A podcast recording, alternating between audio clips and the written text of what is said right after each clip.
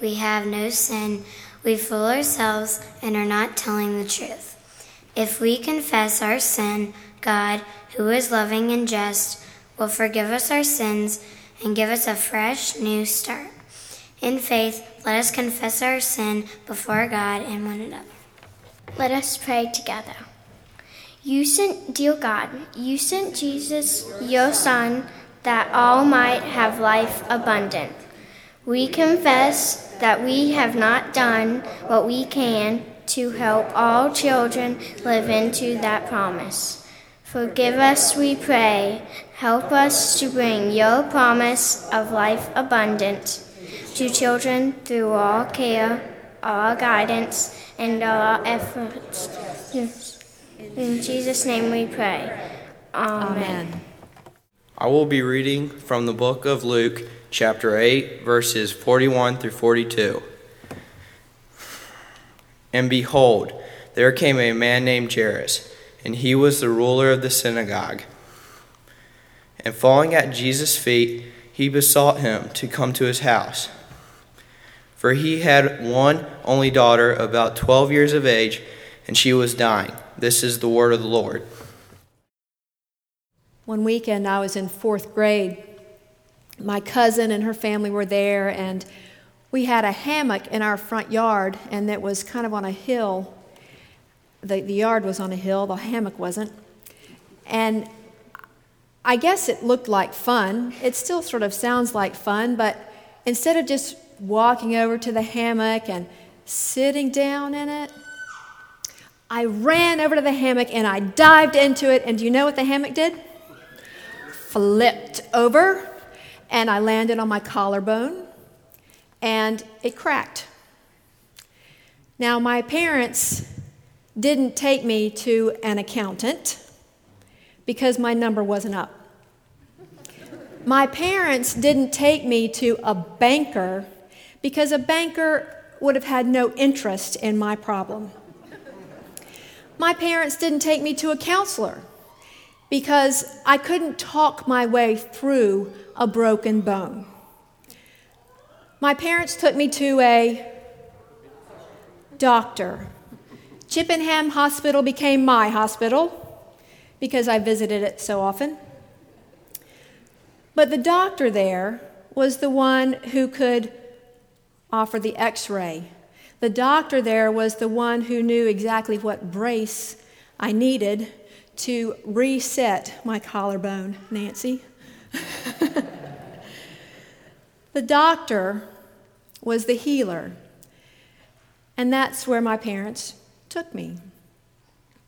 Now, it seems like often we go to the wrong places for healing. I have a tendency, when I'm frustrated, to want to go shopping. I want to spend money. And I think that the reason is because I feel like I have control when I spend money. So I want to go shopping. For some of us, that might mean I want to put money into the stock market, and I want to control by my computer what stocks or bonds I buy and sell. Sometimes we take our problems to the altar of chemicals, and we depend on alcohol or drugs, perhaps prescription drugs, to soothe our bodies, when in actuality we're just covering up symptoms and we're not dealing with the problem.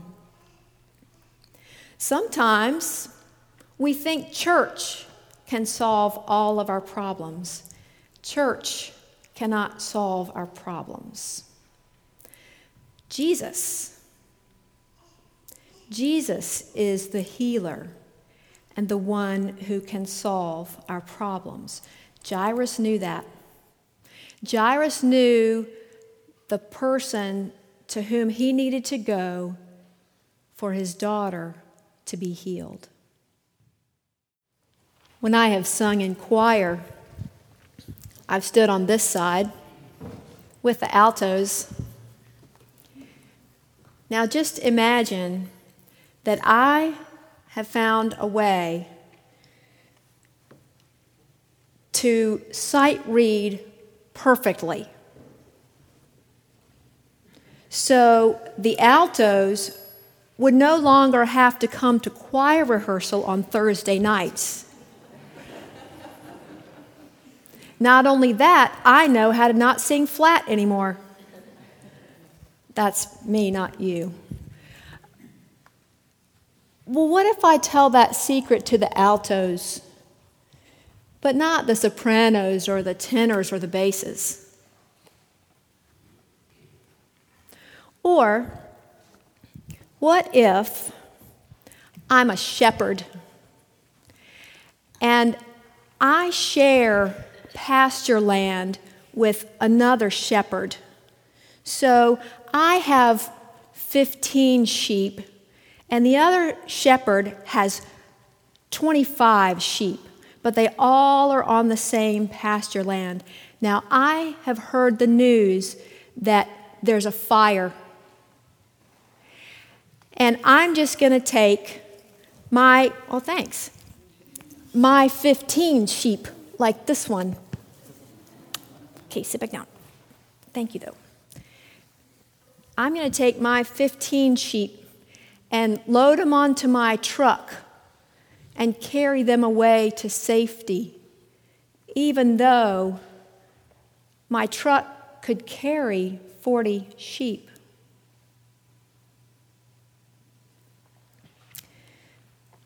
There's a story about Mr. Rogers. Most of us know who Mr. Rogers is. Fred Rogers, that was on children's television for 30 years. That when he was on his way to California, he decided to go see a young man who had cerebral palsy. And it was a boy, and the boy was so excited and even nervous about Mr. Rogers coming to see him, that when Mr. Rogers actually came into the room, the guy was so nervous and upset that he started hitting himself. And so his mother took him away to another room.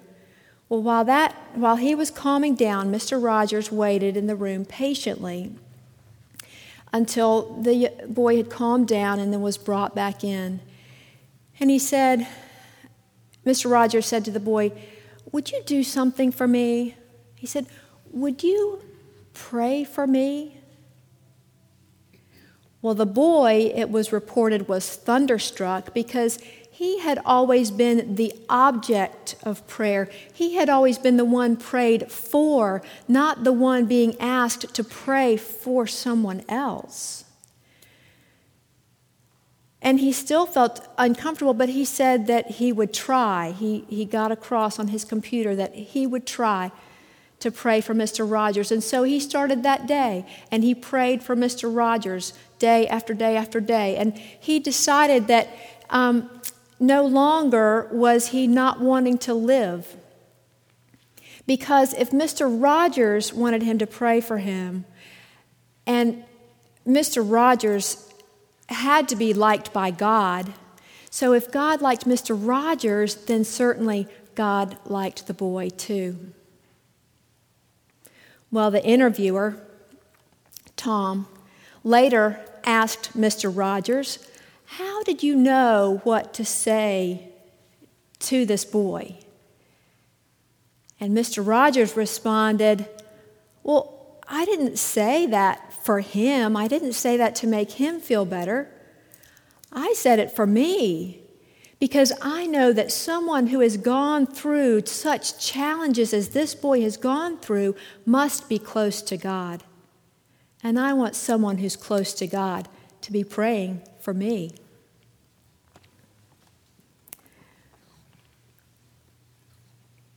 You know a child. You know a child who needs to be brought to Jesus. It might be one you've seen today. A child who needs some sort of healing. What could you do for one child? Picture that child in your mind. Now, it might be a child you know. It might be a child whose image you have seen in a magazine or newspaper, to whom your heart has gone out. I invite you to imagine Jesus here in front of us, and imagine yourself holding that child's hand and walking down the aisle and bringing that child to our loving and caring Jesus. Now, perhaps that child lives in Africa, or perhaps that child lives in California or somewhere else, and there's a child you know that you can't physically bring to Jesus. Then I'm going to ask you to pray for that child.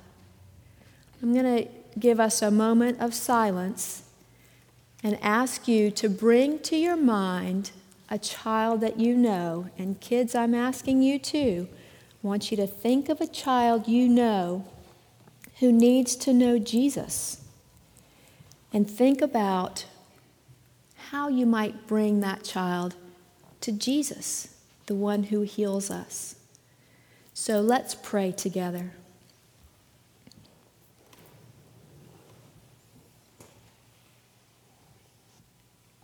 Jesus, you are the one who brings hope and healing to all children. We pray for those children whose images are before us in our minds, and ask your blessing and your healing. Amen.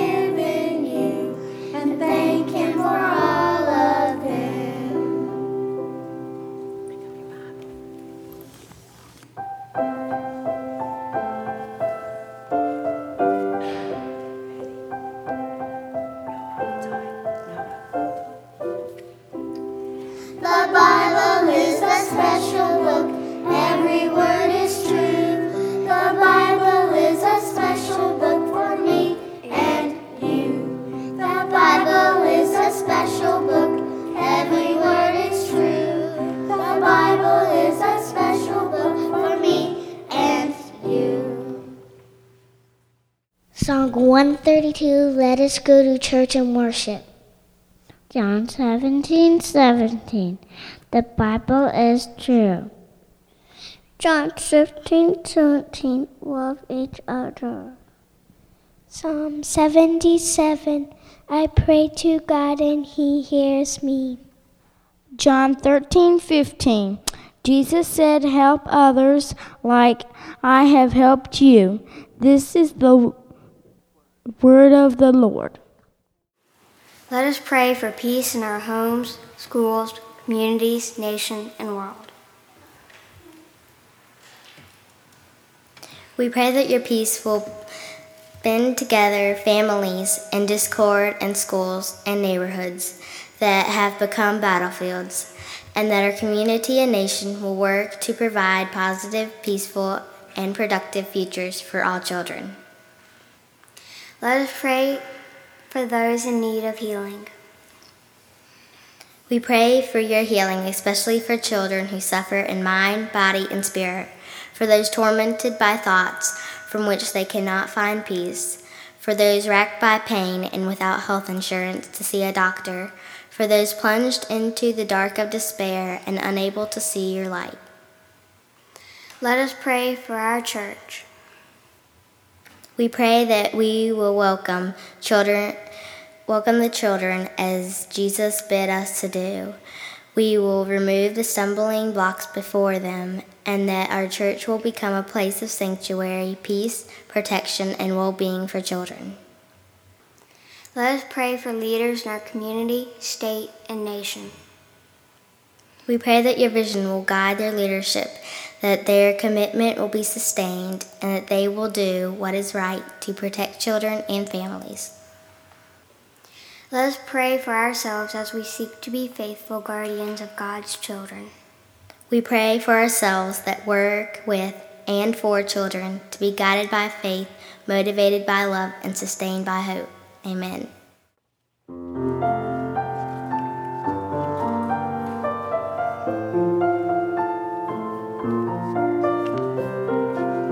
What is the recipe for a loving family? What are the qualities that make a home a circle of love? A circle of love.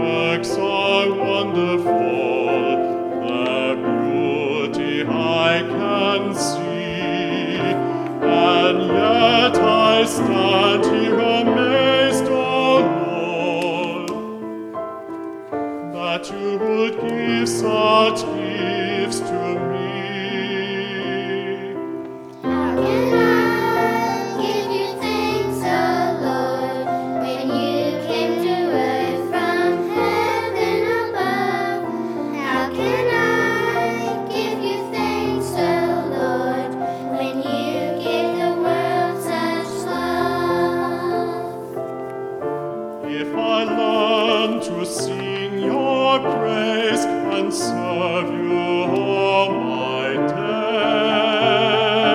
days. I would just begin to thank you for your gifts of grace. How can I give you thanks, O Lord, when you give to us thy heaven above? How can I give you thanks, O Lord, when you give the world such love? You gave the world such love.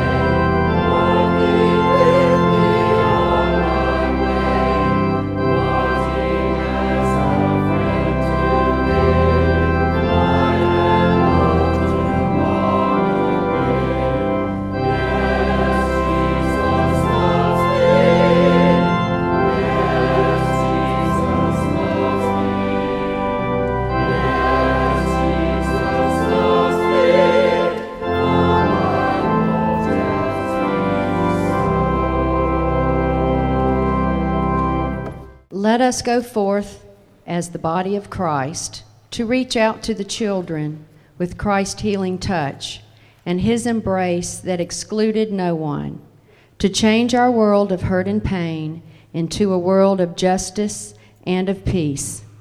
Amen.